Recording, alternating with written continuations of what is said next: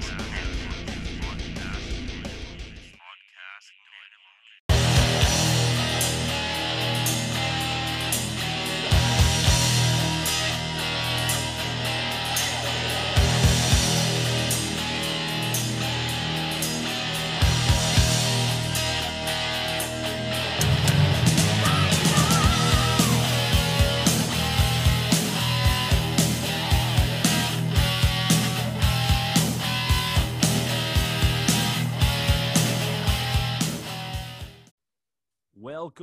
to the Four Podmen once again with me, Ian the Dynamo Kelly, joined as always by DJ Kennedy, the shopkeeper Niall Hogan, and the mighty Carl King Woe, as you are joined for part three of the uh, the Vince McMahon story. We will call it the continuation of the Vince McMahon story because. I- I mean, as as as Mr. Kennedy said to me just before we went on air, we can't put a nail in this story. This story is not finished yet. Um, so we do. We continue on as we jump out of uh, WrestleMania one and two. And I know it's quite a big jump here, but the natural kind of uh, natural direction of this story was to get into the Attitude Era, leading us into the Ruthless Aggression Era, obviously. And um, I think one of the great parts of this story is that the, the Attitude Era. We're not going to concentrate too much on the Monday Night Wars or anything like that because we've obviously covered that in the podcast previously, but we will touch over it. And it all stems obviously from a previous episode that we did do, which of course was the Montreal Screwjob, Jay's debut show, which was kind of almost in a lot of ways the birth of the Mr. McMahon character, having done something in real life for business, turned it into a uh, into a real life character, and uh, became of course Mr. McMahon, and became the arch nemesis of the one and only Stone Cold Steve Austin. So Noel, um, well, first of all, lads, how are you all? Yeah, all good. Yeah, All good, man. good. Yeah, yeah. Excellent. all Rona free, yeah, like myself. Yeah, yeah. For now. I got a few texts after the last show. They were like, "Did you really have like coronavirus, or were you just saying that for the show?" I was like, "Oh no, I really did." We're like, "Rona most doesn't," and, and the, the, I was like, "No, no, I, I legitimately did." So yeah, no, I'm all Oh, good. Hell of a thing to fake. Oh yeah, you. how, how do you We fake shoulda- that shit, man? we should have we should have pushed the button on that GoFundMe. I told you. That I would have been actually, yeah. it made sense. I know we should have actually done that. Damn it! Um, but yeah, next time, kids. Haha. Um. But there's no, I get- I'd say one of us will get it again at some point. So, you know, the GoFundMe could still go. yeah, that's true. That's true. Um, or you know, just find some sort of amputee and just get a GoFundMe for them, pretend it's one of us. It's all good. It's, it's you know, all, all above board. It's grand. There's loads of Carl Kings out there. Like. Absolutely. So, um, yeah, lads. Obviously, uh, you know, this is the third episode, I suppose, that we've done in the in the Vince McMahon um, story. And Jay, obviously, you did say before we went on air because it was actually a good point. I kind of had the narrative of of like we're putting a close to this kind of Vince McMahon episodic story that we've been telling here, but there's no real final chapter in that. So I think you're right. I think the continuation of the McMahon story is probably the best way to put it, right? absolutely. Yeah. So obviously one of the um, one of the you know one of the biggest kind of um, I suppose requested episodes that we've gotten for the four pod men since day one was the attitude era. So I do i did just want to point this out. It's not an attitude era podcast as such that will come at a later time where we look at it in depth.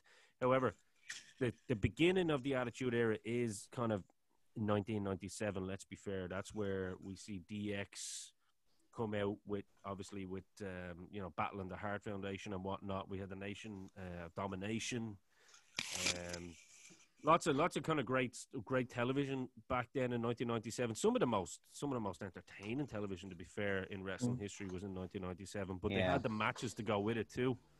Um, but I think after the the Montreal screw job, which we did cover, we we kind of we, we see a different side of Vince, and he embraces the, the the backlash that he's he's gotten. Because let's be fair, what did everybody say? Vince did not expect to come out of this as a heel. He thought he was going to come out of it as a babyface. Jesus. He loves himself. the world. This is the ego we're dealing with. So why don't we talk on that actually just for a minute there, lads? Yeah, because it's a good way. Because this is, as I say, it's a continuation, I suppose, from the screw job into the attitude era. Um, Jay, why don't you take this one here? I mean, Vince looking at this as a, um, you know, coming out and saying Bret screwed Bret, and I mean, it's it's one of the most infamous lines now. But genuinely thinking that when he done that interview, he was going to come out as a, as a babyface, and then of course it's the birth of Mr. McMahon a couple of weeks later.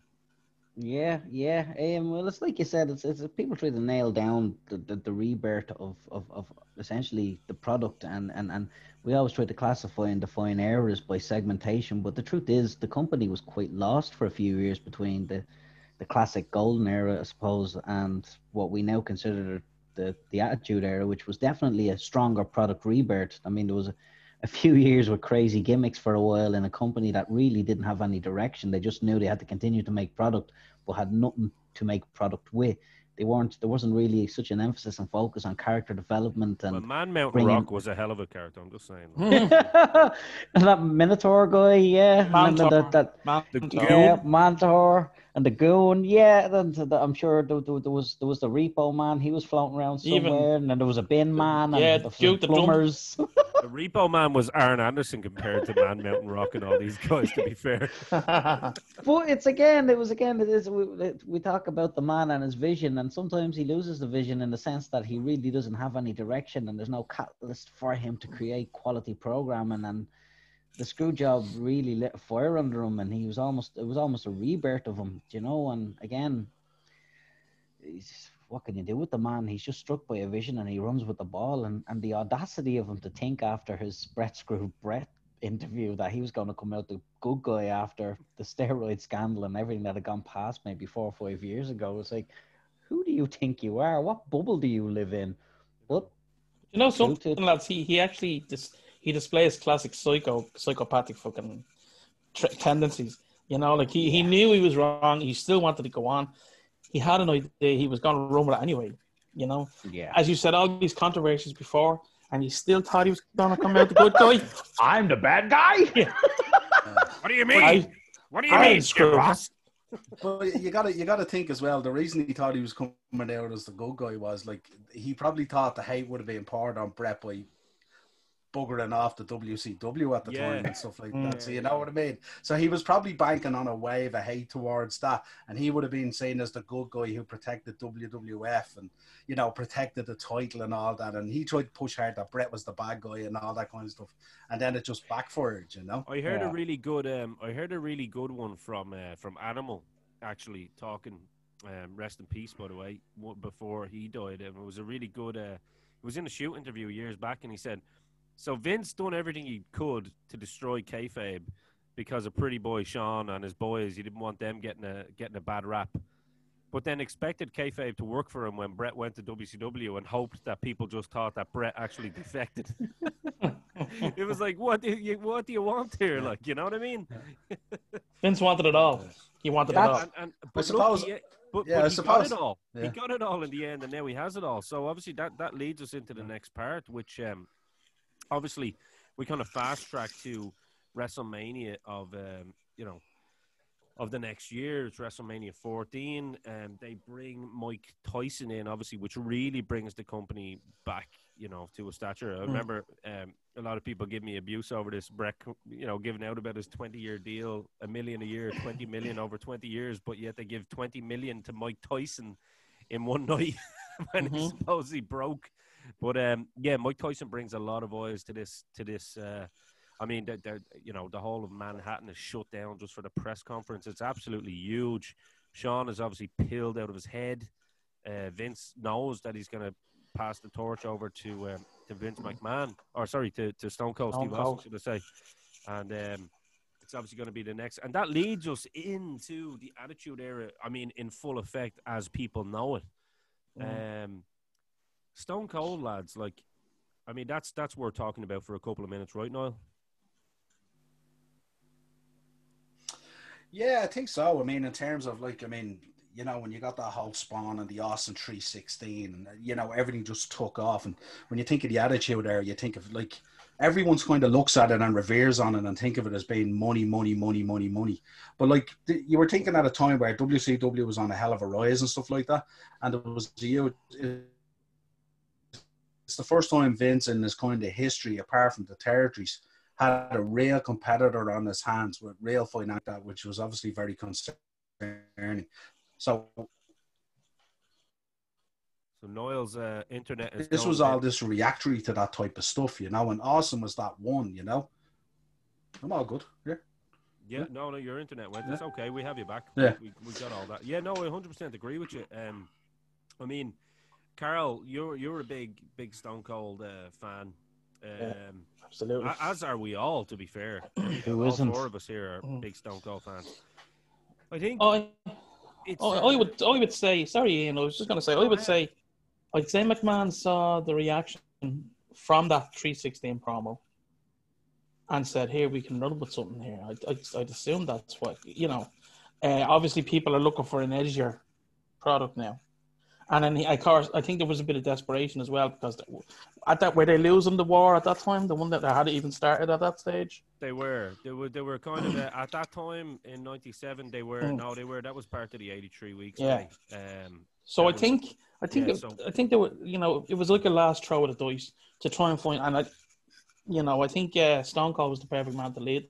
You know, Well, I think so because Absolutely. Vince Vince played it perfectly. Because as I say, I want to call this on Vince because if you think about what Vince done with with Austin, um, you Mm. know, uh, Mister McFreeze and all these names that they were coming up to try and get away from, you know, the the Yeah. the, uh, the the the gimmicks that they were trying to uh, put him with was absolutely hilarious. And then obviously he gets the Stone Cold Steve Austin moniker. They put him in with um, they put him in with Bret. Then obviously you see them putting him in with the top guys. Mm. And at the time, you know, I remember the, the Fatal Four Way was uh, Austin, Bret, Vader, and Undertaker. yeah, And you could see that he was able to hang with these guys. Um, I think the Bret stuff really got Austin over because you saw that's when Bret turned heel then, and Austin's pops back then were absolutely insane, especially after Mania 13. And you could see Austin was just literally, he was the guy that they were going to throw and put the rocket on. And I mean, the thing is, Austin took that ball and I mean, he ran with it. As far as I know, and I'm not sure, I'm open to correction here. Um, I'm sure Dave tongue up Kenny Mel- Kenny Omega's arsehole Meltzer will, t- will will will tell us something about this. But I'm I'm pretty sure that 1998 is the record breaking amount of money that anyone's made on a personal level in the business. It was something like six to eight million for Austin. Nine million actually, I think it was I'd well believe that. Yeah. in actually. 1998. believe it. Yeah, and I don't think that's ever been. Um, Yeah. I don't think that's ever Matched. been uh, been broken. And uh, and by the way, uh, again, I, I like throwing these Dave Meltzer jibes out. You know, it's all about that. You know, we- we- I mean, AEW is now E- WCW, so we, we can always have a little fun with that. I can't believe my eyes, Gorilla. But you- you you also- stop? Yeah. But you, you also have to remember on the timing there, if you go back and think about the States at that time, it was Yeah. going through a big unionization push. So there was like a lot of hate out there at the moment in terms of like employee towards bosses and stuff like that. Yes, And you always, you always hear from Vince Russo at the time as well, where he's talked about how you always have to try and make wrestling mimic reality that's out there in the public at the moment, stuff like that. Mm. So like it was a perfect time just to introduce as well, you know, the, the employee versus the Blue collar employer. beer drinker. Yeah. Yeah, yeah, and it was yeah, like yeah, you know, yeah. so like it just hit that wave and just took off, and it definitely, if you look at a lot of those episodes back then, and a lot of the way in which they booked it, like when they first booked the Austin three sixteen, they were always using little tweaks in there to garner a little bit of hate and stuff like that, like the religion, the the Austin three sixteen, the John. Mm. 316 all that kind of stuff and then it moved on when they were going against Vince and stuff like that it was always like the victim versus the boss and he's always being screwed over and stuff like that and then you get that win back. So the booking on it was perfect, you know, and, and the timing in terms of reality and how it how it got over against the public. Because at the time there was like when you think back to the attitude era, there was people tuning into wrestling that were probably never wrestling fans. Yeah, And, absolutely. and, and probably now are not wrestling fans except for that era. I mean, how many times do we hear people who talk about the product now and even going back through the the um the ruthless aggression era and all going, oh, sure, it's not like the attitude era. Yeah. Yeah, Well, you're right. it's There was to be fair, I think Vince You know? Russo. I know you, you said that. Shout out to my boy Vince Russo, by the way. Um, he like I mean he obviously did. He gets a lot of hate now, but Vince Russo brought something to Vince that he wasn't getting before, and I'm sure we'd all agree with this. Um, he wasn't getting the typical yes man or anything like that, you know, not mentioning names or whatever, but he wasn't getting like the typical yes man syndrome. This was still at a time where, you know, all stories were written around the pool, you know, and uh, Yeah. it was Patterson, it was Russo, you know, and uh, Pritchard, I suppose. Um, and Vince Russo brought, I suppose, some of that Jerry Springer car crash TV, which was, as Noel kind of was saying there about America was changing, was insanely popular, right, Jay? At that time, like yeah, it was, yeah. you know. So I think Vince did see that, and I think the Vince and Vince connection kind of really did change the game and really put WCW. They were like, "All right, WCW, we see your NWO attitude angle, and we raise you," you know.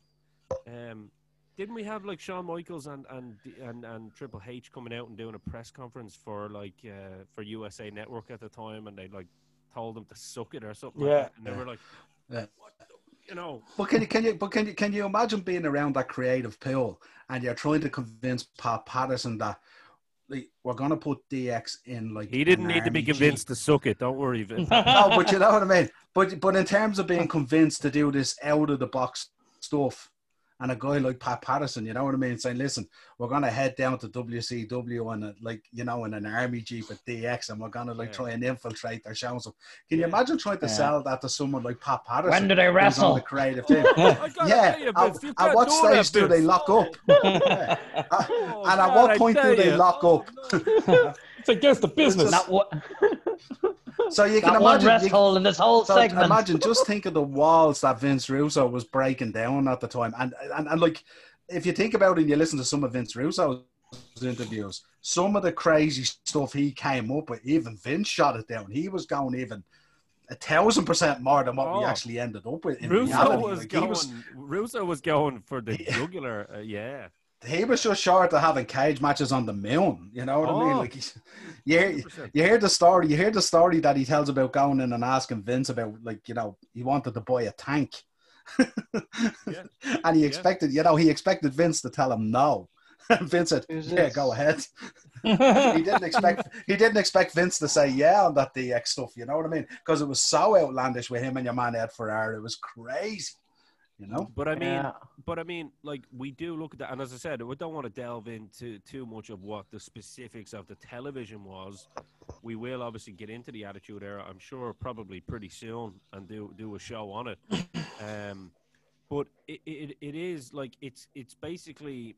You know, the narrative is, and Noel, I know you've done a, a lot of research on it this week, so I'll kind of hand the reins over to you in a minute. But I know for a fact that um, when it comes to um, you know that attitude era and even even Vince you know bringing in Mike Tyson again that was another WrestleMania 1 and 2 situation where he needed something the the backs were against the wall they really genuinely Yeah. were Yeah. losing money Yeah. they were fucking you know the Brett thing wasn't you know a fake thing it was they were losing money and they were trying to cut corners in every single way shape or form that they could and um but you know this is when you get this is what happened this is this is how Vince Russo gets gets to be the right hand man in the attitude era because they're saying right well look we're failing anyway so let's try something different and they yeah they go balls out so I think I have to. I have to say. Uh, Yeah. I mean, if ever there was a man who was able to deal with, with pressure, it's Vince McMahon. You know, I mean, he. You know, you, you put him. You put his back against the wall, and he'll come back fighting ten times worse than than you expected. You know. And he loves it. yeah, Oh, he he he loves thrives on it. Thrives Yeah. on it. Well, I think I think you have to look at it as well. When you look at the attitude era, like from a fan base point of view, it was fantastic and Ah, stuff like that. But financially, financially, once again, it was the spin of a roulette wheel, just like in the previous episodes when we spoke about Mania. Like, because, like, you know, rock and wrestling if, if yeah, I mean, if you think and you go back and look at it, I mean, like, it, you know, if Austin three sixteen hadn't took off, you know, if you know, if The Rock hadn't started talking about himself in the third person, if all these DX and all these different kind of things, you know, if they hadn't taken off, you know what I mean, that wheel be still spinning today. you know what I Yeah. mean? It's just, And, and and that's the risk of a lot of people when you hear about wrestling fans, like obviously we're talking about Vince McMahon here, but when you hear wrestling fans, they revere about the attitude era. And that's not to say as well, remember in the attitude era as well, there was a lot of rubbish in it as well. Mm. which Yeah. we No, will get into. it. Well, it was Yeah. about it was about eighty percent rubbish to be fair on a Monday night. You know what I mean? Yeah, like every everyone everyone remembers the seven or eight things that were brilliant Exactly, in it. But if you think exactly. if you think over the course of an era, you know what I mean. What about the other fifty or hundred things that just were Yeah, it's it's it says a lot when you can fit, you know, seven years of primetime syndicated global wrestling show into three DVDs. Like, there's an awful lot of fat to cut off when you, you process what we watched. yeah, But there was nothing else like it on the box at the time. It, No, it was a, no, it was no. a perfect storm of, of a few situations. You had one, you had Vince knew he was out of ideas and the money was on the drip. You had two, a bloke walks into his office and coincidentally enough shares the exact same ludicrous sense of fucking humor that he does, which is a Mhm. one in a million shot because Vince doesn't have a standard sense of humor to begin with. Yeah. Three, you've got his back up against the wall with another company, and uh, you know, four, with the birth of kind of more global communication. Again, this is almost like a relapse of the of the original throwing of the dice, except for now he's betting the company's money instead of his own pocket, Oh, yeah. and the results are the same. Company folds, so it's it's almost like a rebirth. And the uh, Attitude Era, it somewhat kills the original PG era. Like I said, there was that little wasteland of three years where they didn't know what the fuck was happening. But the Attitude Era, we've we've been here before. It was it was the rebirth of an, an adult based product. He realized the kids buying the toys weren't waiting for Hulkamania to break the curtains anymore. They were they had grown up. They were 17, 18, 19, drinking beer, smoking weed, and chasing women. Yeah. So it was time to change the meal to, to accommodate the palate. You It was a perfect storm. Yeah, you'd also reverted back as well to sort of roster power as well when you think about it, because it was the first time in a long time where talent actually had a real option and could play that WCW card and stuff like that. So contracts Mm. were were really crazy yeah. and stuff like that. So like he he was, I'm sure he like like everyone knows the whole story about Warrior holding him up and stuff like that. But can you imagine the amount of talent that holded him up during the Attitude Era and stuff like that for money? You know what I mean? Yeah. Like I'm, su- I'm sure lots of lads, like you, you hear people turn around going, like, you know, I mean, we know it's Undertaker week this week and all and stuff like that. And he always said, well, you know, I never would have left and, uh, you know, I was loyal to Vince and that's the way it is. You know what I mean? But, like, you know, there was a lot of people loyal to Vince that ended up on Nitro. You know, that's you- you're after raising an issue that I didn't realize either. You know, in a sense, we've always seen the migration of the classic gold there, uh, golden age big guys, the Hogans, the Macho Mans, defecting over there. Really, realistically, what that did as well is to take a top end slice of the wage structure, removed it, and allowed who used to be lower tier and mid tier to essentially move up at a cheaper top rate, if you know what I mean. He had Yeah. this surge. There's so much room now on his TV show because all of these old guys who used to take up half the fucking show are off over there earning three times as Yeah. much money. So Yeah. you're saving penny.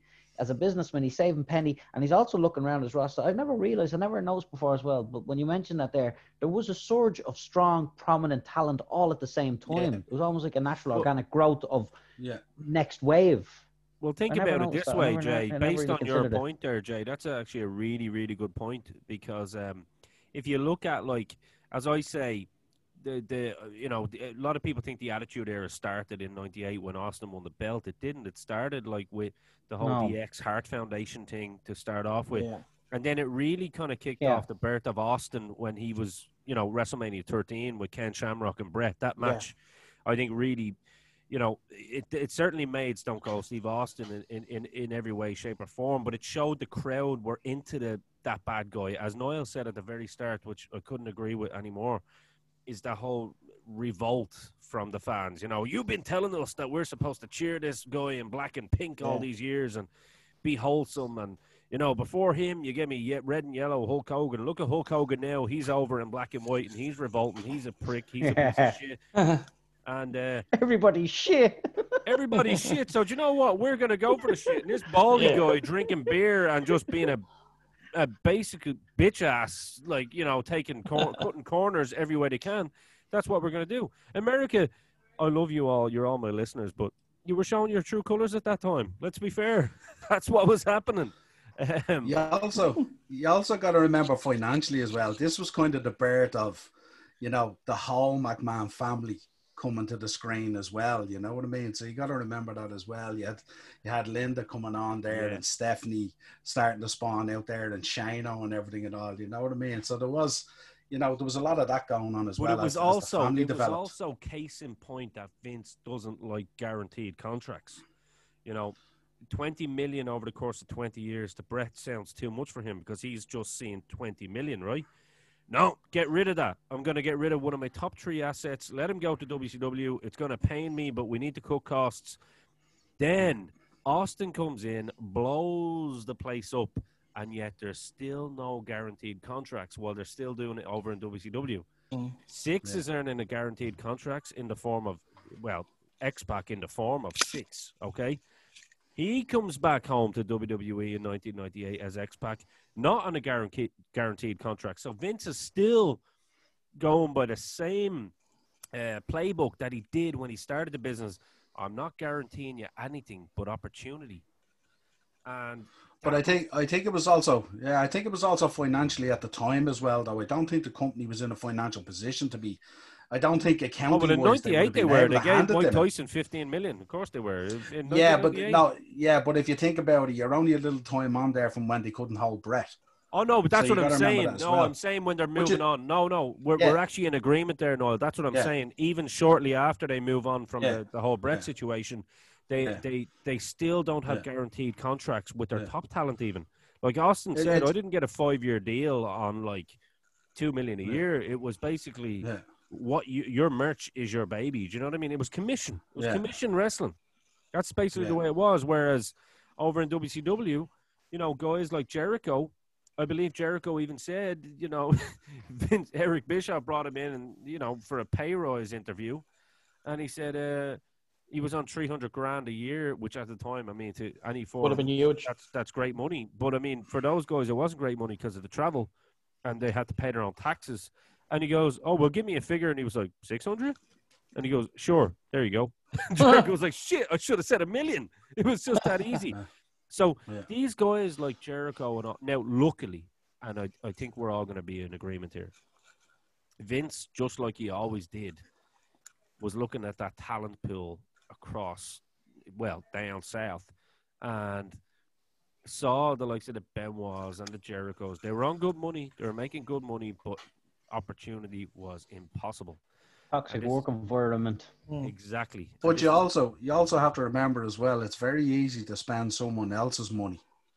Hell yeah, hell yeah! It's billionaire Ted. Absolutely, yeah, yeah. It was You know? Eric. Did, Eric I mean that was that shit. was the, no he wasn't he it wasn't checks coming out of his bank account. You know what I mean? Whereas if you look at Vince, I'm sure Vince was looking at every dollar in that bank account in Yeah. WWF Yeah. at the time. Exactly. Yeah. And if you look at, and this is kind of what leads us on because Jericho is the kind of first big one. So we, we, we- we're going to, because it's part of the attitude era. Jericho was the first kind of big defector from Yeah. WCW to WWE.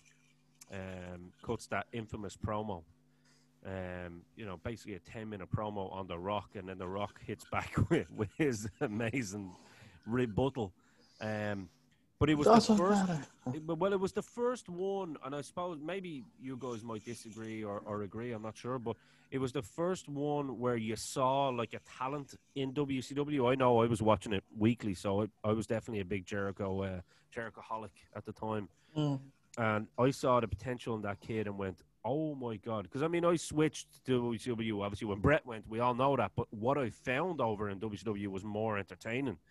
It was like, "Whoa, who was this Benoit guy?" and who's you know, who's this? I knew Finlay, obviously, but I mean, who's this Booker T guy? Who's this, you know, Dallas Page guy? But Jericho was the one guy that even if he got 20 seconds of a of a promo, he, he stood out. You know what I mean?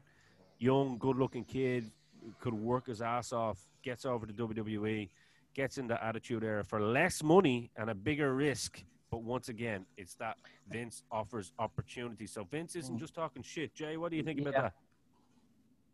Yeah, no, you're you're 100 percent right. There's another aspect here where that we're kind of we're kind of skirting around, but the, the fact of it is, there was a lot of young men who wanted to wrestle for their money, as opposed to a lot of old men who didn't want to wrestle for their money. And if you can get a four star performer for you know a couple of hundred thousand Half as the opposed money, to yeah. paying somebody with no needs for a couple of million. You've got like I mean straight away from a from a talent perspective, you're looking at a guy who you can give 20 minutes of your TV time when you have to fill two hours a week, and he's going to work for like uh, the, the, I was watching a shoot interview. I don't remember who somebody said. So somebody was spitballing about the Bret and Shawn, and one of the reasons the company went into Shawn and the ludicrous direction is because Shawn had plateaued wage structure wise, whereas Bret hadn't and kept on going up and up. And Shawn was happy to Sure. earn small money for the big spotlight, whereas Bret knew he had a financial value and it was a commodity on the market. Whereas who else in, in who who would pick up Shawn's CV after his behavior over the last five six years? Yeah. So he had a, a a structure in place that he needed to fill below and have nobody coming in looking for bigger money than the champ. So you had this perfect situation where like I've got all this young talent. I've got men who were wasted in WCW four and five years ago who are now stepping up, angry, bitter, and ready to reach for that brass ring and still for under the millions. This is fucking perfect. Like, I mean, I, I've got young. He wasn't ashamed that his company was a wrestling company. He's got young men who want to wrestle for three, four hundred grand, as opposed to, like I said, old men who don't want to wrestle for two million a spot. It's it's it's it's, it's a shrewd businessman looking at all the factors and assets in his company and the bigger, broader structure, and he made all the right choices. He, we might not agree with all of them as fans, but we're not the ones sitting there signing checks and looking to forward to keep our company going that hires this many people across this fucking massive global touring situation. He's looking at factors that we never see. And again, the reason he let Bret go was because he couldn't afford him, and that was only two or three years previous, if that, you know. And even then, the the Stone Cold thing, we don't we we- we look at this birth of the aggression era with the birth of the Stone Cold character. That was tweaked continuously over five six years. He, he didn't just wake up three sixteen. He got there, and he got there again, progressively earning what he was worth through the course of it. You know. Noel?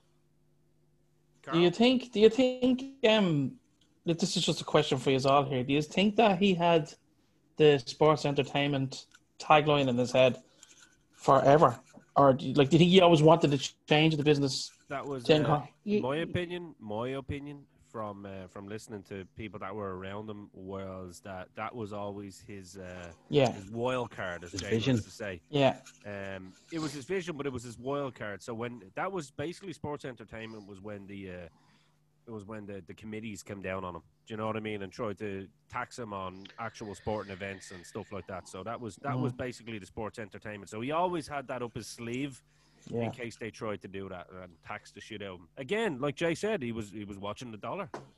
I I think the point I'm making is, do you think he was always he was? Do you think he moved away from the wrestling man and wanted to be just an entertainment man, or do you think he'll always be a Yeah. wrestling man? I think I think he, at heart he knows the company he inherited, but he also wants to make it his own, and he also has this. We've seen it continuously when he when he fired that lad from the the Wyatt family, the, the the family because he couldn't do a southern accent. He has this vision of Oh yeah, wrestling as this hokey down south, you know, carny style, the way it was, and yeah. he wants to bring it to where he sees it needs to be for him to be seen as a legitimate businessman, and he's always wanted legitimacy.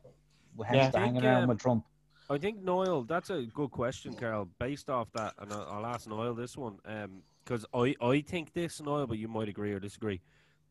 As we know of Vince, I mean, we go back to that story back in 1982 when he saw Tiger Mask wrestle, uh, you know, Dynamite Kid i- in Dynamite, Madison Square yeah. Garden, and said it was the best wrestling match he's ever seen. Yeah. And you've heard Linda McMahon say countless times as well. Vince loves wrestling. He loves the art of wrestling in the ring. So I don't think I think Jay is right there. I think he's onto something. I think it's he wants to break. I think he has a battle in his head in a lot of ways of that. You know what I mean? I think he loves a good wrestling match, Mm. but at the same time, it's a very weird one that only Vince could probably answer. I think honestly, I, I think that's a very very fine line when it comes to the actual in ring art of pro wrestling and Vince's vision with sports entertainment. Because if you look at the guys that he had, Shawn Michaels, Bret Hart, I mean, is there any better than the two of them? Not really. Um, and and the pedestal that he put them on in ring wise. So obviously he loved the craft. You know what I mean? Yeah. But but yeah, it's a good question. What do you think, Noel? Would you agree with that? Yeah, I think I, I think the question is really twofold. Really, you're talking about a man who's trying to balance his love for a business which he grew up with and everything else, Sure. and he's trying to balance that with actually running a business and keeping it financially sound.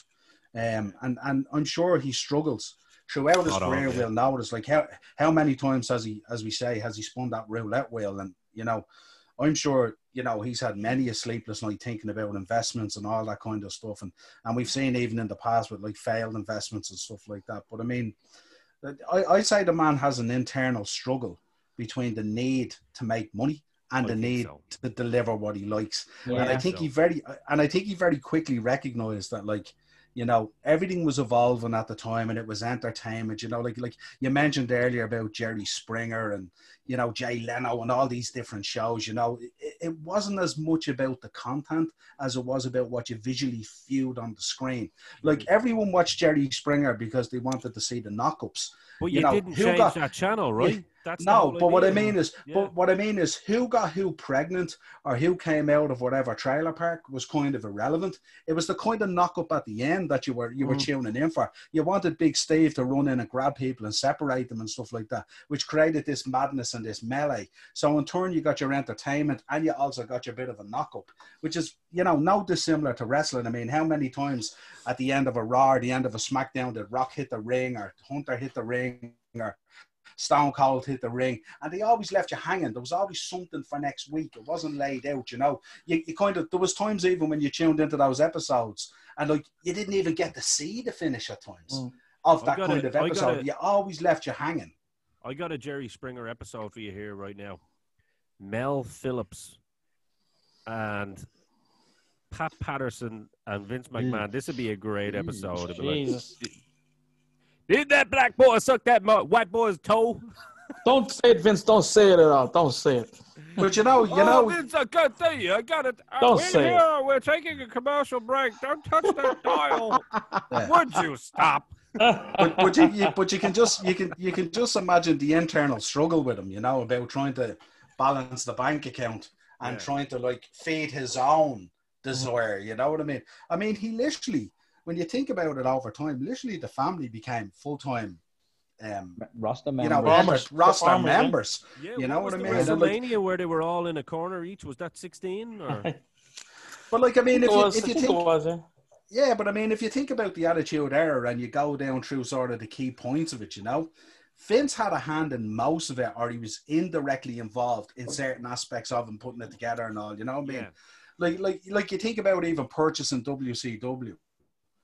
You know, it couldn't be just one company purchasing another company. You had to become a big, huge on-screen event and a massive Storyline, yeah. Well, and, yeah. and, and an angle that and an angle that they got wrong, but they could have really got right. Well, that, You li- know what I mean? What leads you us think about- that leads us perfectly into ruthless aggression, really, Noel, because that's kind of pretty much the start, Yeah. right, or the beginning, should I say? Because Yeah. they don't know what way they're going to go. I mean, uh, here's a question, right? And I'm going to lay this out on the table, Uh, and you can all answer individually. I'll start with you, Noel. Right. So WWE purchasing, well, let's say Vince McMahon purchasing his competition, right? It's a huge victory in his mind, but only for a minute, right? Um, because he's bought his competition, and now what? Yeah. I mean, it was. Was it the downfall of the creative juices long term? Um, because Vince, as we know, seems like the kind of guy that thrives on competition and likes to fight. He likes. I mean, he might not like his back up against the wall for, for too long, but he always seems to. He always seems to come out looking well from these fights. You know. Um, would you agree that somewhere in that kind of, you know, really, I suppose, crazy mind of Vince McMahon, and I mean that in a good way, um, that he kind of almost wishes somebody else bought it, but he still had the video library. Because I mean, let's be fair, that was the video library was the big deal Yeah. for, for WWE. Oh, it was the tape library, yeah. it did, yeah, the, the tapes was was huge. Uh, Vince is all about his tapes. But do you think deep down that like he really wants that competition? Do you know what I mean? Like, I look at AEW right, and I don't mean to shit on AEW here, but I've got it because you've got basically a fan, and no disrespect, everyone's a fan. Uh, but you've got basically a fan who just knows numbers and dates, and this is how he sold the idea. And we're not going to spend too long on this. But you got a guy, Tony Khan, who knows numbers and dates. He knows the history. He's promising you that we're gonna, you know, we're gonna offer you this and we're gonna offer you that and we're gonna make things mean something again. And it's all been bullshit when you look at the product now. You know, you've got one of the biggest legends of all time doing ballroom dancing with another great up and coming kid that looks amazing. Um, shite writing run by you know a fan that really doesn't know anything about the art of professional wrestling and how to run a TV show. Let's be fair. Do you honestly, Niall, think that Vince does kind of wish there was some sort of competition out there? Um, I, I don't, I'm not too sure. He prob- probably does, but I don't know whether I don't know whether he wishes it because I think from his point of view, you view, think he benefits from it then? Would be a better way of saying it. product wise, yes. Financially, probably no, because I think financially, you know, they've just created a totally different model, and I know we're kind of skipping a couple of errors, but if like if you compare, if you compare, it, it's hard to say because when he bought WCW, WCW was on the slide, so that Mm. product really couldn't compete with them at that time. Anyway. No, but I mean, there So was he always bought it when still- they were in a really bad place. What if though? It was always what if. Do you know what I mean? That's that's what I mean. Yeah, but I t- the, the problem with the what if is that like you need a certain talent pool to go in there to trigger reaction to make stuff happen. And I think what happened with that talent pool there, they very quickly realized that Team Ted Turner was not the place to be. And I think it would have been very hard for WCW to, you know, recover that situation and bring them back. Now, I think if you look at it in terms of WCW when it was at its peak and WWE when it's at its peak, if they could both be at their peak, then I think, yeah, I think he'd want that competition. But then, you know, he's a money man as well. Does he want to share the wealth? And that's what it comes down to. Yeah, fair. It's, uh, I, I have an issue with the with, with the whole situation there as well. It was like I was saying to Ian earlier on. We tend to glaze over the cold hard facts when we look back with rose tinted glasses with a dose of nostalgia. The simple fact is the, the the height at the apex of WCW when it was going strong and beating WW. Uh, it was like a house fire. Was, people stopped to watch because it, it, insanity and chaos is ensuing. They made they did put out some great matches. They made some great wrestlers, but ultimately, WWF or E whatever, just WW did better it at the time with regards to intellectual property and fucking new talent coming into that company as opposed to the other way around. I mean, they were swapping old cards, old tricks, and old hat and old rope for brand new cheap talent at the time. And Vince McMahon, as a speculative businessman, must have known, had his informants and had his ear to the ground in relations to the chaos that was going on behind the curtain over there. I mean, without without a leader, an army is headless. It's like a headless chicken. And WCW never really had any structured momentum into the future. It was, it was almost like it was rolling week to week in a, a, an amazing run of luck. But that run of luck again, they say the you know the brightest star burns brightest or briefest star, whatever the, that, that that saying is. It's certainly the case with Yeah. WCW because up until maybe 95, 96, there was only one household global television wrestling program, and it wasn't WCW. Now the hardcore fans and the people who knew and the people who loved the sport definitely knew it existed, but they were a very, very small fraction of the overall casual viewership, which WWF has always been the master of. It's no good pulling your supermarks and your Poindexters and the people who want to tell you how Ric Flair won against bleeding Grizzly Patterson in fucking 1976. You know what I mean? In, in, in, in, in, you didn't need to do that with WWF because the product was brought to you. We knew who Stone Cold was. Why? Because he's standing beside Mike Tyson.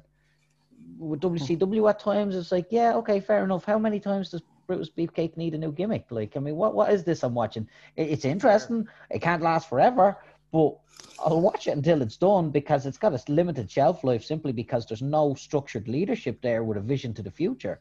Well, Vince, You know? But Vince in '98 is looking. Vince in '98 is looking and going right. I'm I'm a bit fearful because obviously you see Rodman come in. Rodman at that time was a huge deal for WCW. That was kind of their answer to Ho- to, to, to Tyson, but it was a big deal for In them at the America, time. yeah, but it's a world company. Not company. the world, you. No, no, no. I agree, but don't forget WWE wasn't the global conglomerate that it was at that at that. It time was fairly terms- global, though. Everyone knew mean, Mike in Tyson. 1980 In 1988, we knew who Hulk Hogan was. No, but listen, and that's in listen to- Dublin. Listen to what I'm saying though. First, what I mean is in merch, and this is obviously where WWE. I'm actually going to pay homage here to Vince McMahon on this one.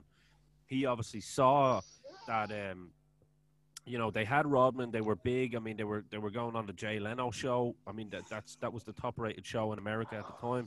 They were bringing, you know, the likes of J Lo and to have matches, which was just absolutely ridiculous. I mean, when you've got Rey Mysterio and Dean Malenko as your show opener, and then your main event is Hogan and you know Rodman against Jay Leno and Dime Dallas Page or whatever the hell it was, Carl, Karl Malone and Rodman against DDP and.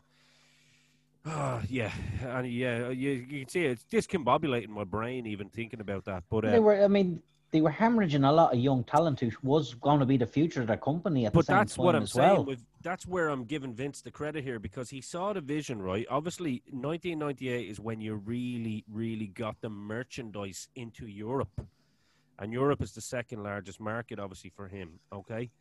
Um, Mm. You know, Asia at the time hadn't really been a market that uh, America had expanded into. I mean, football hadn't expanded into Asia or anything like that. All the big sports hadn't properly done that.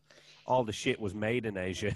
it wasn't so. But I think, Yeah. I, I think But like no, I got me let- Hasbro's in '98 or '88. You know what I mean? I mean, let, it- yeah, it- but let me finish this point though. But what I'm saying is, in 1998, Stone Cold Steve Austin shirts were at a premium everywhere. Mhm. Everywhere. Yeah. You would go into, you would go into every supermarket in Tesco or Quinsborough, whatever it was called at the time. What was Quinnsworth. Quinsborough? Was the Quinnsworth. Yeah. You go into all these shopping centers, and there would be a section in the school section where you could buy Stone Cold Steve Austin school bags, WWF Attitude uh, lunch boxes. It hadn't been marketed that big, even in the Hogan era over here, is what I'm saying. You, you couldn't was- buy all of that. In relation to other companies, it was like I mean, we, we I was collecting Hasbro's at 11 and 12. Like I mean, and we're but Hasbro's, yeah. but you couldn't go into Superquinn. But in, or- or in 19 Quinsborough. in 1988, 89, 90, there was none of those other products in in relation to any real TV show like that. Oh, that. no, it was no, bits and that's what like. But this is what I'm saying. It, it, this, this is the point. You know, I don't know whether you are agreeing here or not, but the point I'm making here is that in '98 is when it, you really see the surge of merchandise outside of the Hasbro figures. Yeah, in all of the top line supermarkets here. I think it was I- only and it was only Yeah. from WWF. That's what I'm saying Yeah. to you. Vince saw what WCW were doing, and they weren't merchandising anything. Eric Bischoff has said it himself. They only sold a couple of T-shirts at live events. They didn't even sell fucking Hogan um, Yeah. Hogan T-shirts. So that's the point I'm making. I'm in agreement with you here, lads. I'm Oh, saying yeah, yeah, yeah, yeah, yeah, yeah. Saw that vision, and '98 is when obviously you could buy Yeah. Hulk Hogan merchandise in Dublin. I'm not saying you couldn't. I mean, I had No, it we on- could wait again. He's always had that. th- Again, this is another. You're you're bringing up a very interesting aspect. He's always had his hand on the on, on the whatever there was to be marketed. Like we're we're sitting on a tiny little rock off the Atlantic. We were Yes. a two channel country up until 1988, and you could still get his shit. Mm. You know, you, you, could could get, it Hogan here. Shit all Yeah, the but time. No matter you have that, yeah. Hogan and Warrior. That was it. But you have to remember, in terms of merchandise and franchising and all that, you have to remember that Ireland, Ireland, Ireland, and the UK were the gateway of Europe. You know what I mean? So it was the obvious choice. But Very you also got to, you got to, you also got to go Shannon back on one Airport, point. right? Yeah, absolutely. Yeah, somewhere to refill, huh?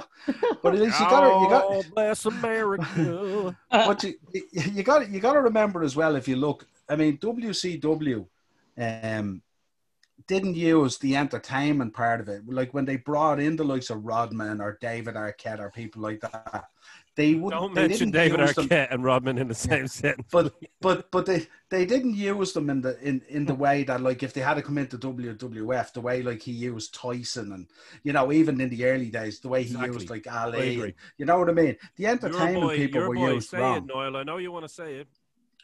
The little bellboy, say it, say it. Liberace is here. Yeah, but you know what I mean. If Liberace had went into WCW, they would have put a load of hockey gear on him and made him champion. You Hardcore yes. champ. know what I mean?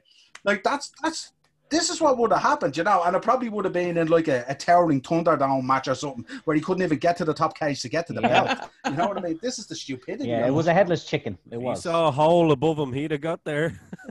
Like, It was the Red Rooster without the mohawk. Let's be honest. Yeah,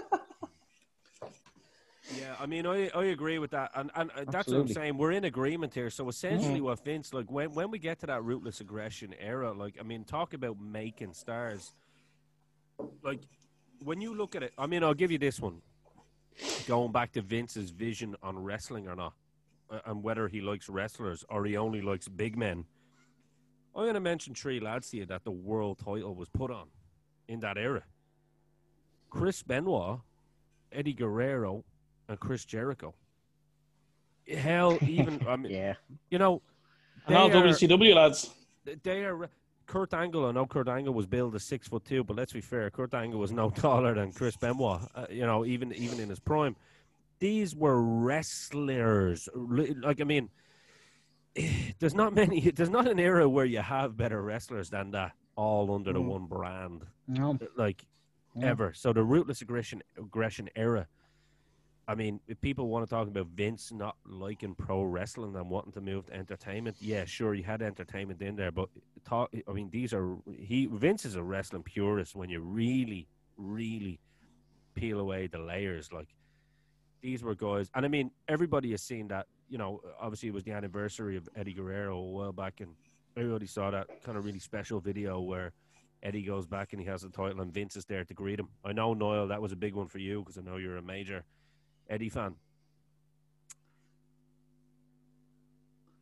Yeah, yeah, absolutely. But also, I mean, you think about at the time. I mean, even if you look at some of the homegrown talent that he brought in and stuff like that, and you look at OVW, you know what I mean? And you look at what even came out of there. You had like Cena came out of there, Orton came out of there, Lesnar, Batista. So he'd all that he'd all that talent that came through as well during that ruthless aggression era as well, which was which was amazing that he hit the jackpot. Shelton Benjamin, all those guys, they were all in that class. That That was OVW thanks to Jim of Cornette. Cornette. Yeah, you know, so- absolutely. Yeah, absolutely. No doubt. Men who knew it. the You know rules. what I mean? But uh, like you gotta. Yeah, but I mean, when you when you when you think about the talent that came out of that, I mean, you only have to mention John Cena. I mean, you know, in terms of the ruthless aggression era and stuff like that. You know what I mean? And then like the blend of that with the guys that have come in from WCW as well. Like it's such good workers like Benoit, like Eddie Guerrero, like Dean Malenko, like all those guys. And then of course you have Kurt Angle there and Austin still and guys like that and all. It was it was a fabulous time for those guys to come in and mm. lay down a marker.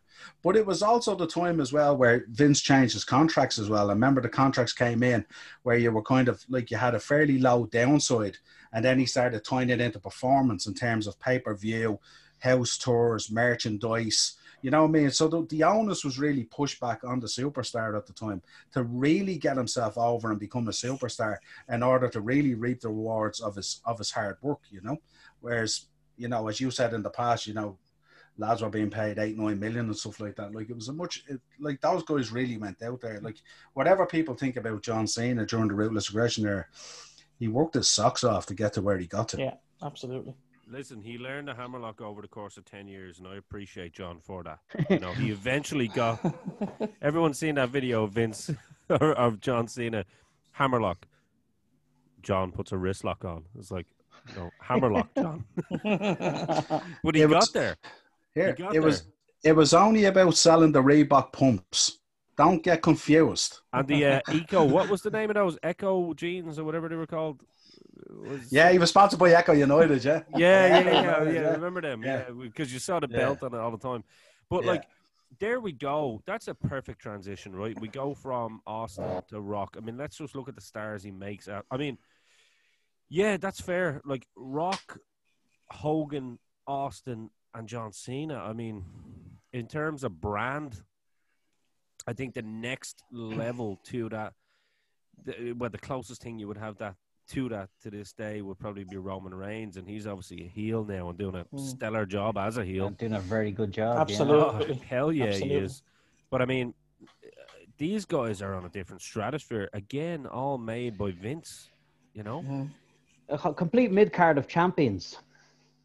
Yeah. You know, and that's unheard of. Even even in my much beloved golden era, the, the, he had two or three top top tier guys who would pass around, but the the, the, the ruthless aggression era, his whole mid card were capable of, and and went on to be the guy. Like I mean, and and the versatility and depth in his Yeah. different class of wrestlers. Like even even with the the, the Guerreros and the the, the Benoit's, fair enough. But he mm. also had the Rey Mysterio doing a bit of lucha. He Kurt Angle, who was a decorated Olympic champion. You had the Undertaker, who was the last vestige of the, The golden era and a complete character. You know, men who didn't need to carry the belt. You had monsters like Kane and stuff like that. You had John Cena, who just appeals to every young kid in the same way that Hogan did. He had absolutely every base covered. There was no two or three guys are injured. What are we going to do? Shit, we're going to be crap for the next six months. There was just so much talent there, and again, the depth of his style of wrestling as well. He, the, the, the tag divisions was healthy.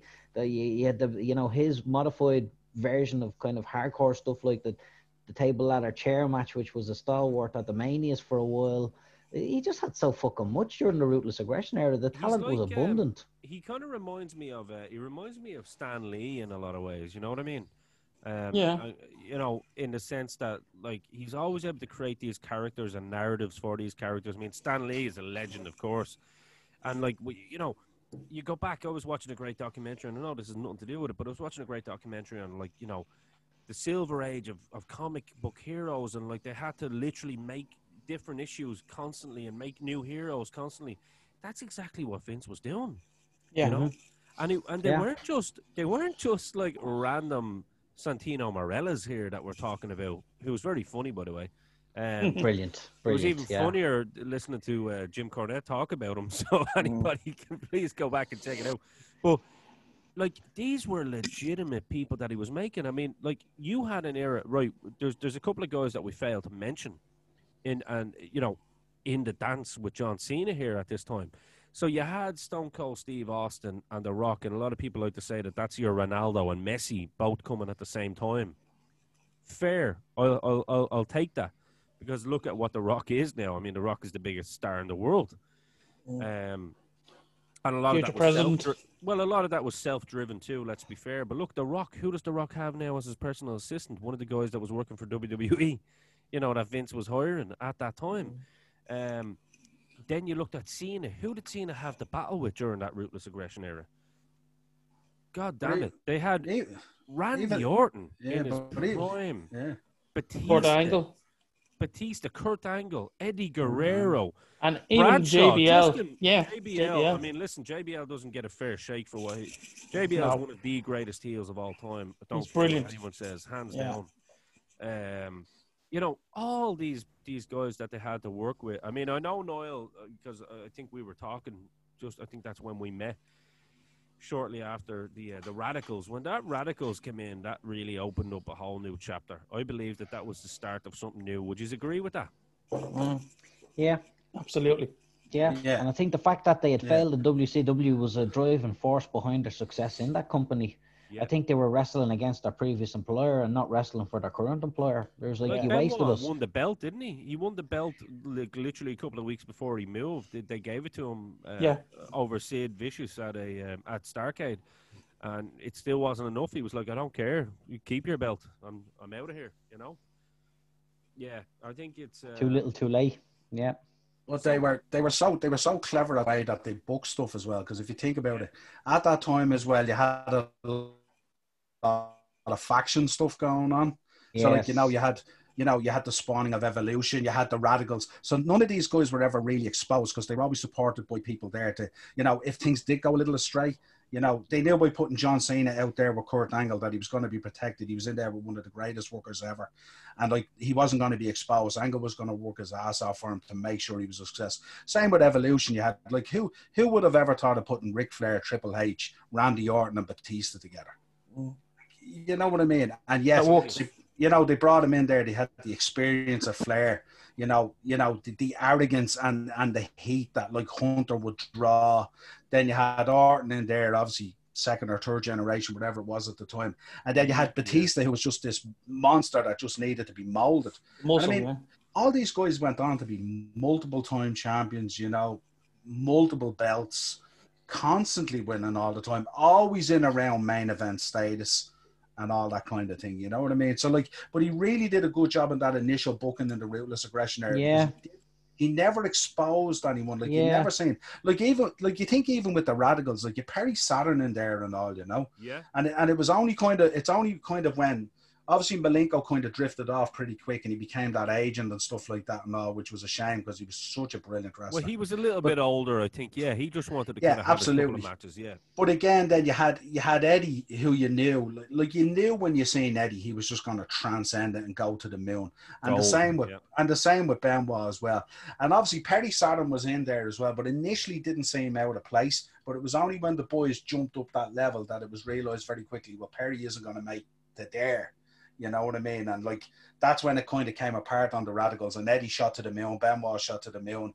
Dean moved off into a backstage or an agency type of thing. And then Perry Saturn was kind of it's only when you You've see stuck with a him being exposed on his own. Yeah, that's it. You know what I Yeah. mean?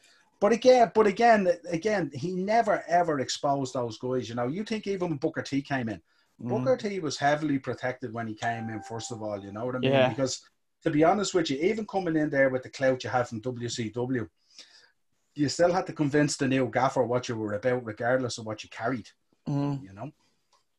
So I'd, I'd I agree. mean, I with think that, that's yeah. an I'd agree with that. 100%. Just before we move, we move, before we move on from, I know we're on to the ruthless aggression here now, but uh, two of my favorite moments from the attitude era was when, do you, do you remember when Stone Cold and The Rock were doing the sing off in the middle of the ring? Yeah. Oh Yeah. my god, yeah. stuff like that is always, it always gives me good feelings. You know what I mean? And then Yeah, um, when I think in the, I think this was the ruthless aggression when Stone Cold and Booker T were in the supermarket. Do you remember that one? Oh, the, the, the yeah, the street fight. Yeah. Street fight that ended up in the supermarket. Yeah, Ah, it was classic. He he breaking water, breaking them up with watermelons Yeah. Melons and everything. But also you gotta you gotta think back as well to the beer, the beer bash Beer and the truck. Milkomania. Yeah.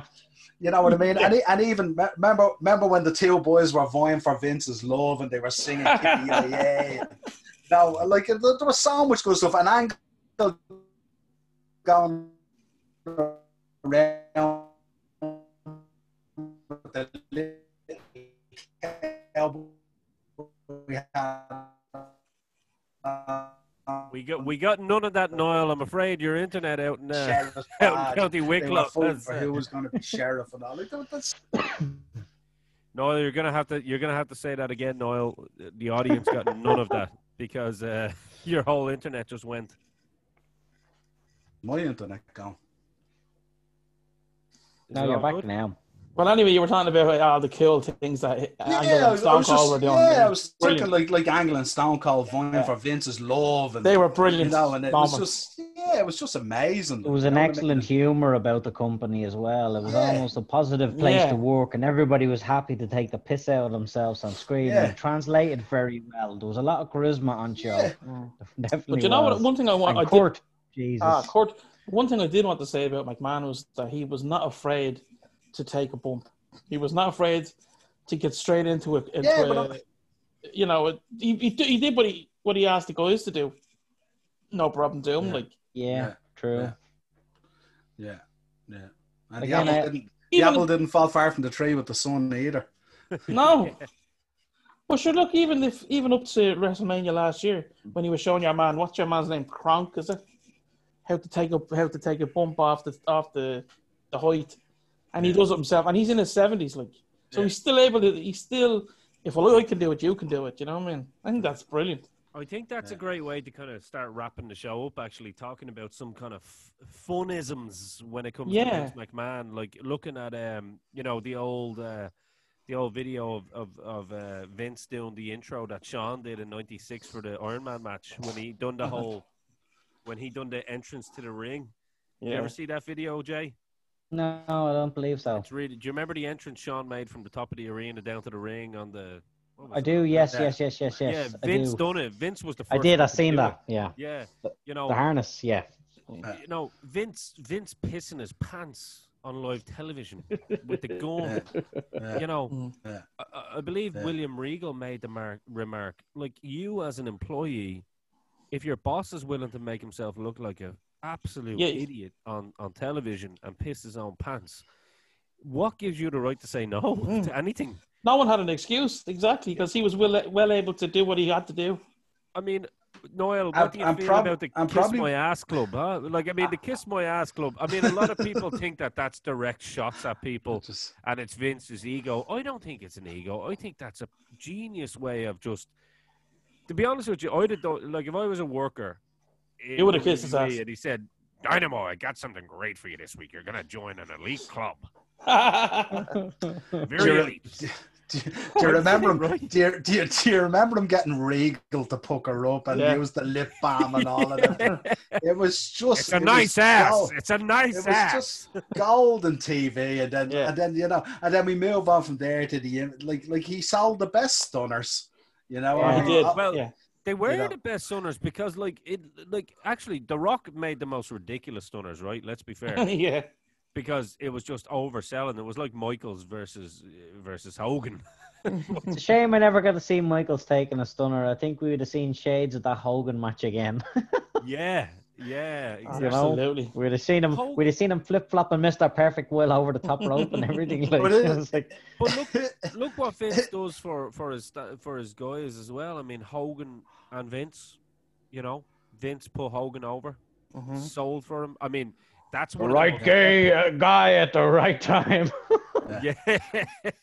but I mean, even even even what about that? even even John when you Doyle? look at it like yeah the but, but even even the one in the in the family where you've got like you've got the best stunner and with Linda you've got the worst stunner. Like it was just it was They're a family of insane. Like remember the time he came in remember he came out to the ring and he just stunnered the whole lot of them. It's Mm. just it's unbelievable. And then you see that picture In floating the picture floating around with them now with the whole extended family standing in the With White House with Trump and the comment underneath, there's only four people or five people in this picture that I've never stunnered. You know what I mean? And I think it's Shane, those kids, and and uh, Stephanie, you know, Hunter's kids. Amazing, amazing. Yeah, it you should have finished that sentence with yeah. Yeah. Yeah.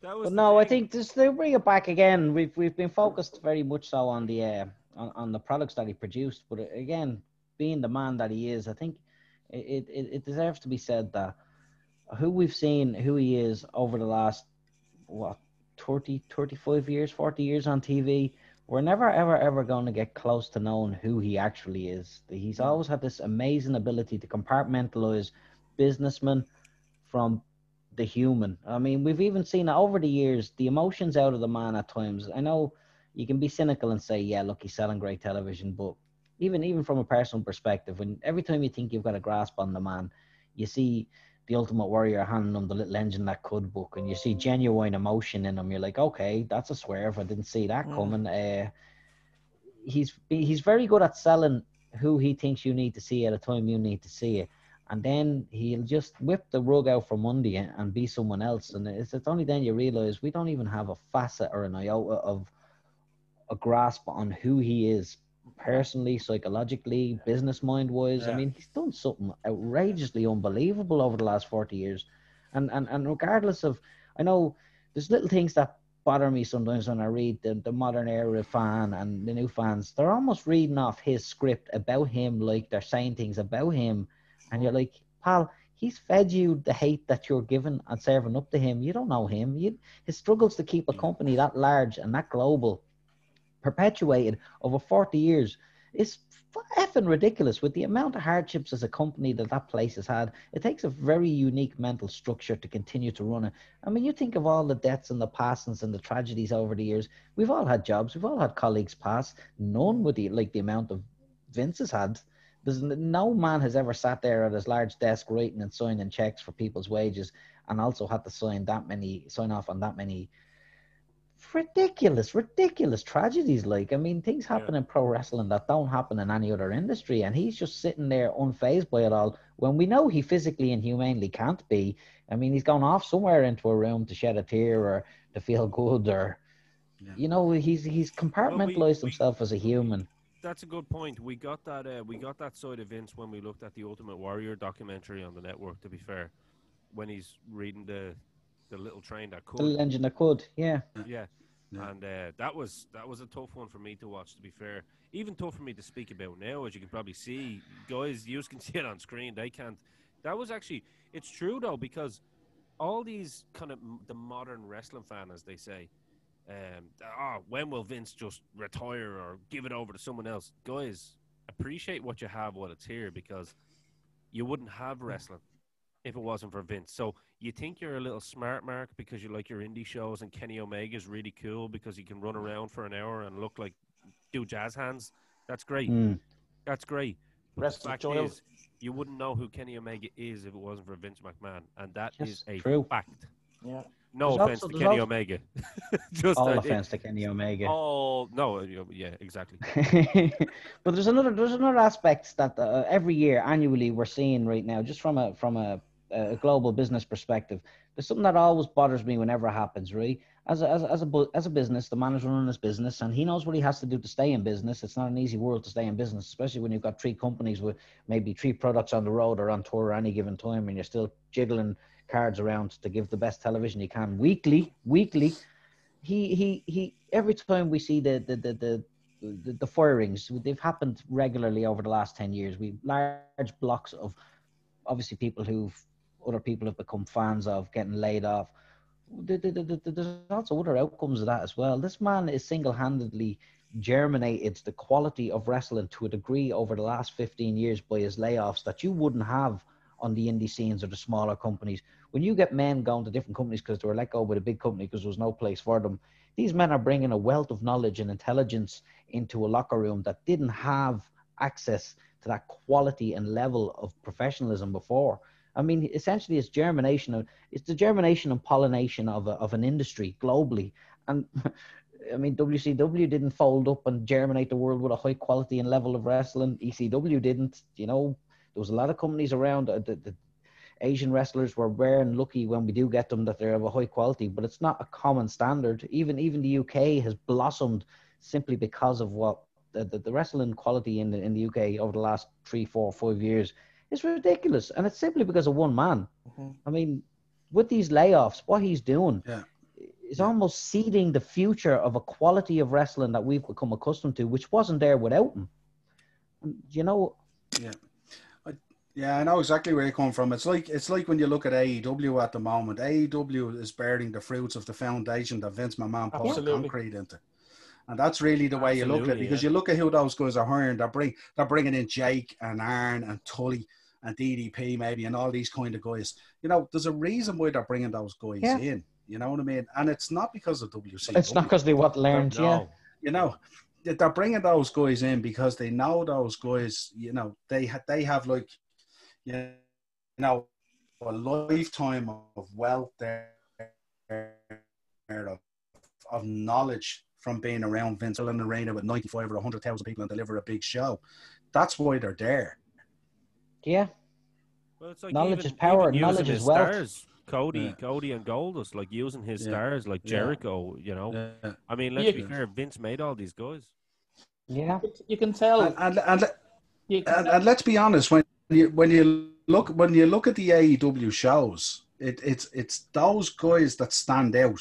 You know what I mean? It's the Brodie Lees, it's the Zack Ryders, it's the Safe, Cody regular. Rhodes, it's the Dustin Rhodes. It's you stand out for an obvious reason. You know what I mean? Not everyone wants to see a hundred super kick parties. Yeah. You know what I mean? And that's the reality of it. You know. Yeah. Al, you were going to say something. And over his tenure, I was just, I was basically uh, agreeing with what uh, Noel was saying. Um, you can tell the difference between a WWE performer in AEW and an, independent, an independent wrestler in AEW. Uh, A, uh, WWE wrestlers, they know what they're doing. They know, they know their limits. They know uh, what they expected of them. They're just given a bit more freedom. Whereas uh, independent wrestlers, they do what they want. Like you know what I mean. Yeah. And so you for can Jon see a Moxley. difference. Except for Jon Moxley. Oh God, don't get me started on that fucking Egypt. No, it's it's it's it's hundred percent true though. Like I said, I mean, we give out about Vince in in the in the mid '80s buying up all the territories and ruining wrestling. And you look now at the amount of companies and stars he's made and released. He's regerminated and repopulated the territories and the mm. companies. I mean, we're in a healthy situation, global wise wrestling or wrestling wise globally. You've got your TNAs, the, the, the AEWs, you got your Ring of Honor. I mean, there's a lot of good companies out there if you want pure product. And this isn't an accident. It's mm-hmm. they're oh, here for a reason, like Yeah. you know. And And and there's a I reason why Vince of the casual McMahon fans. there's a reason why Vince McMahon knocked on that Ring of Honor door so much. You know, Yeah, well, Yeah, that's why it's been good to him over the years. with CM Punk. I mean, absolutely. CM Punk was expected to be nobody. I mean, Triple H and Shawn Michaels laughed at him. You know, they were they were still part of that. Uh, you know, Shawn Michaels, he was rehabilitated at the time. I know, but uh, he found Jesus at the time. But he still, Jesus allowed him to slag CM Punk though. Um, Jesus is who you find when you can't find your drugs. Yeah. hell yeah, But you yeah. even but you, but you even look at who they brought in, the likes of Daniel Bryan, Seth Rollins, you know, uh, Kevin Owens, Sami Yeah. Zayn. You know, AJ. even you AJ could argue AJ AJ Styles, even though he was TNA as well, but he was an ROH original. You know what I mean? But I But, mean, like, you everyone look at that, but again, sometimes But I always said AJ Styles wouldn't be given a run, Noel. I know what you're saying there, and I think that's that's probably the context of that is that Vince is willing to give those guys the likes of the AJ Styles is case in point. Probably him and CM Punk are the two big, biggest success stories, along with uh, Daniel Bryan. Um, three biggest success stories, should I say? Sorry, um, Daniel Bryan, especially considering that year that he had. You know what I mean? Like that WrestleMania, but Yeah. um, AJ came in and people were going, "How's AJ Styles going to work in WWE?" Well, a treat would be Better than answer. anybody. Yeah, Better a than glove. anyone. Yeah. Fitting like a glove. The greatest. But again, the this, greatest there's another aspect of him as well. Like from a psychological perspective, he's known how to. He's. I know he killed kayfabe in essentially with Bret Screw Bret, and we all say, yeah, that's the death of the the work, the final work. But I mean, he was cere- cerebral enough to understand that the product that he creates is basically the pivot point between us as fans and him as a company owner. He's created a company and uses the fans now. The work is not no longer in the ring with the fucking bullshit 80s kayfabe style of, of thing. It's it's it's taking performers who we as an audience want to see and we believe he will never give a runner a chance. He puts them in the ring, throws them up against a wall of WW style opposition and, and, and nurtures this fervent belief in these guys who we consider indie guys. Like the the, the, the, perfect example is uh Daniel Bryan and the Yes movements. It's like it's no accident that Sheamus is kicking the mouth off him at WrestleMania in 17 seconds. He's working us. We're the work now. Kayfabe is still alive and well. It's just that we can't see the fact that he's moved the goalpost so many times. It's the reason we're still tuning in. Sometimes it's not Great to watch point. the wrestling; it's to see who's gonna fuck up with next time. You know, it's the Great pipe point. bomb. You telling me that he was cutting a fucking shoot on the steps against the whole company when the production van can turn him off in three seconds flat? Bollocks! It, we're the work now. We get so worked up about things, we don't realize that uh, the man sitting in his office going, "Who can I hire to screw with them next?" Ha ha ha! ha. You know, Are you Yeah, And it's sure? brilliant. And it's it's so funny because like you can go on Facebook or any social media platform any day of the week and you'll get the smart fan. And listen, no disrespect of you to any of you. No. I know I know you listen to this show and we appreciate that. That's that's why we and love it as much like as this. us. Yeah. Um, yeah, exactly. Um, uh, exactly. I mean, uh, Jesus H Christ. I like to think that I'm pretty clued in, having been, you know, around wrestling and and you know, been in it and whatnot. But hell, I get worked all the time, and you know what? I embrace it and I love it. And that's Yeah, the that's thing. why we watch.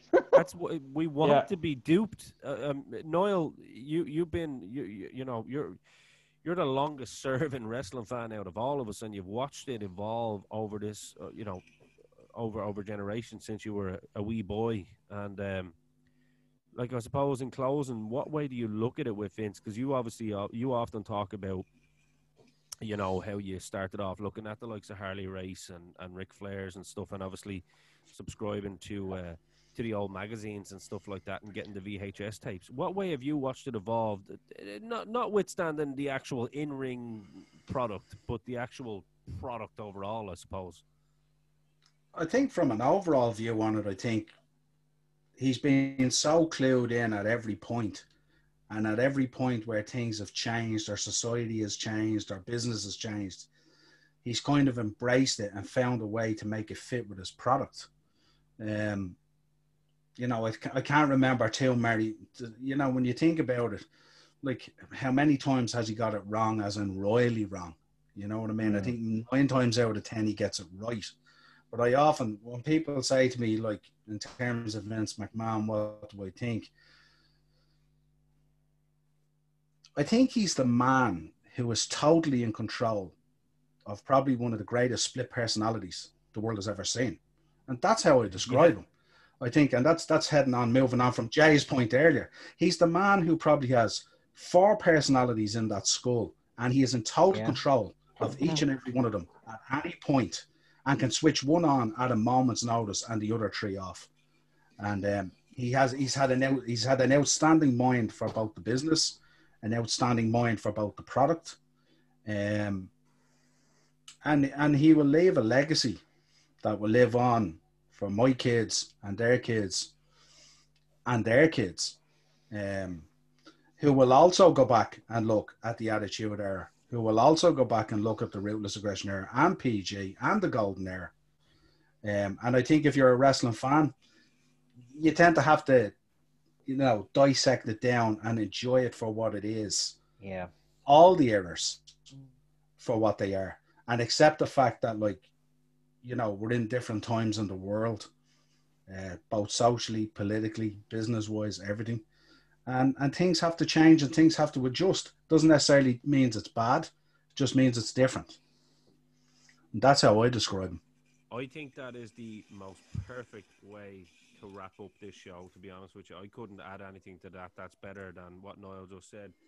So I guess that about does it for this week's episode of the Four Podmen, the only show that can give you Joe Biden when you want Donald Trump, or when you want Donald Trump, and you get Joe Biden. So until next time, guys. For me, Ian the Dynamo Kelly, for Carl King Woe, for Adios. DJ Kennedy, for the shopkeeper. Guys, it's been a pleasure Yo. once again. So next week, guys, don't forget, we are just uh, just a, a little bit of information before we do. That's still uh, recorded, is it? Yeah, we, we, yes, Carl, we are still recording. Uh, We are live. oh man, Are we live?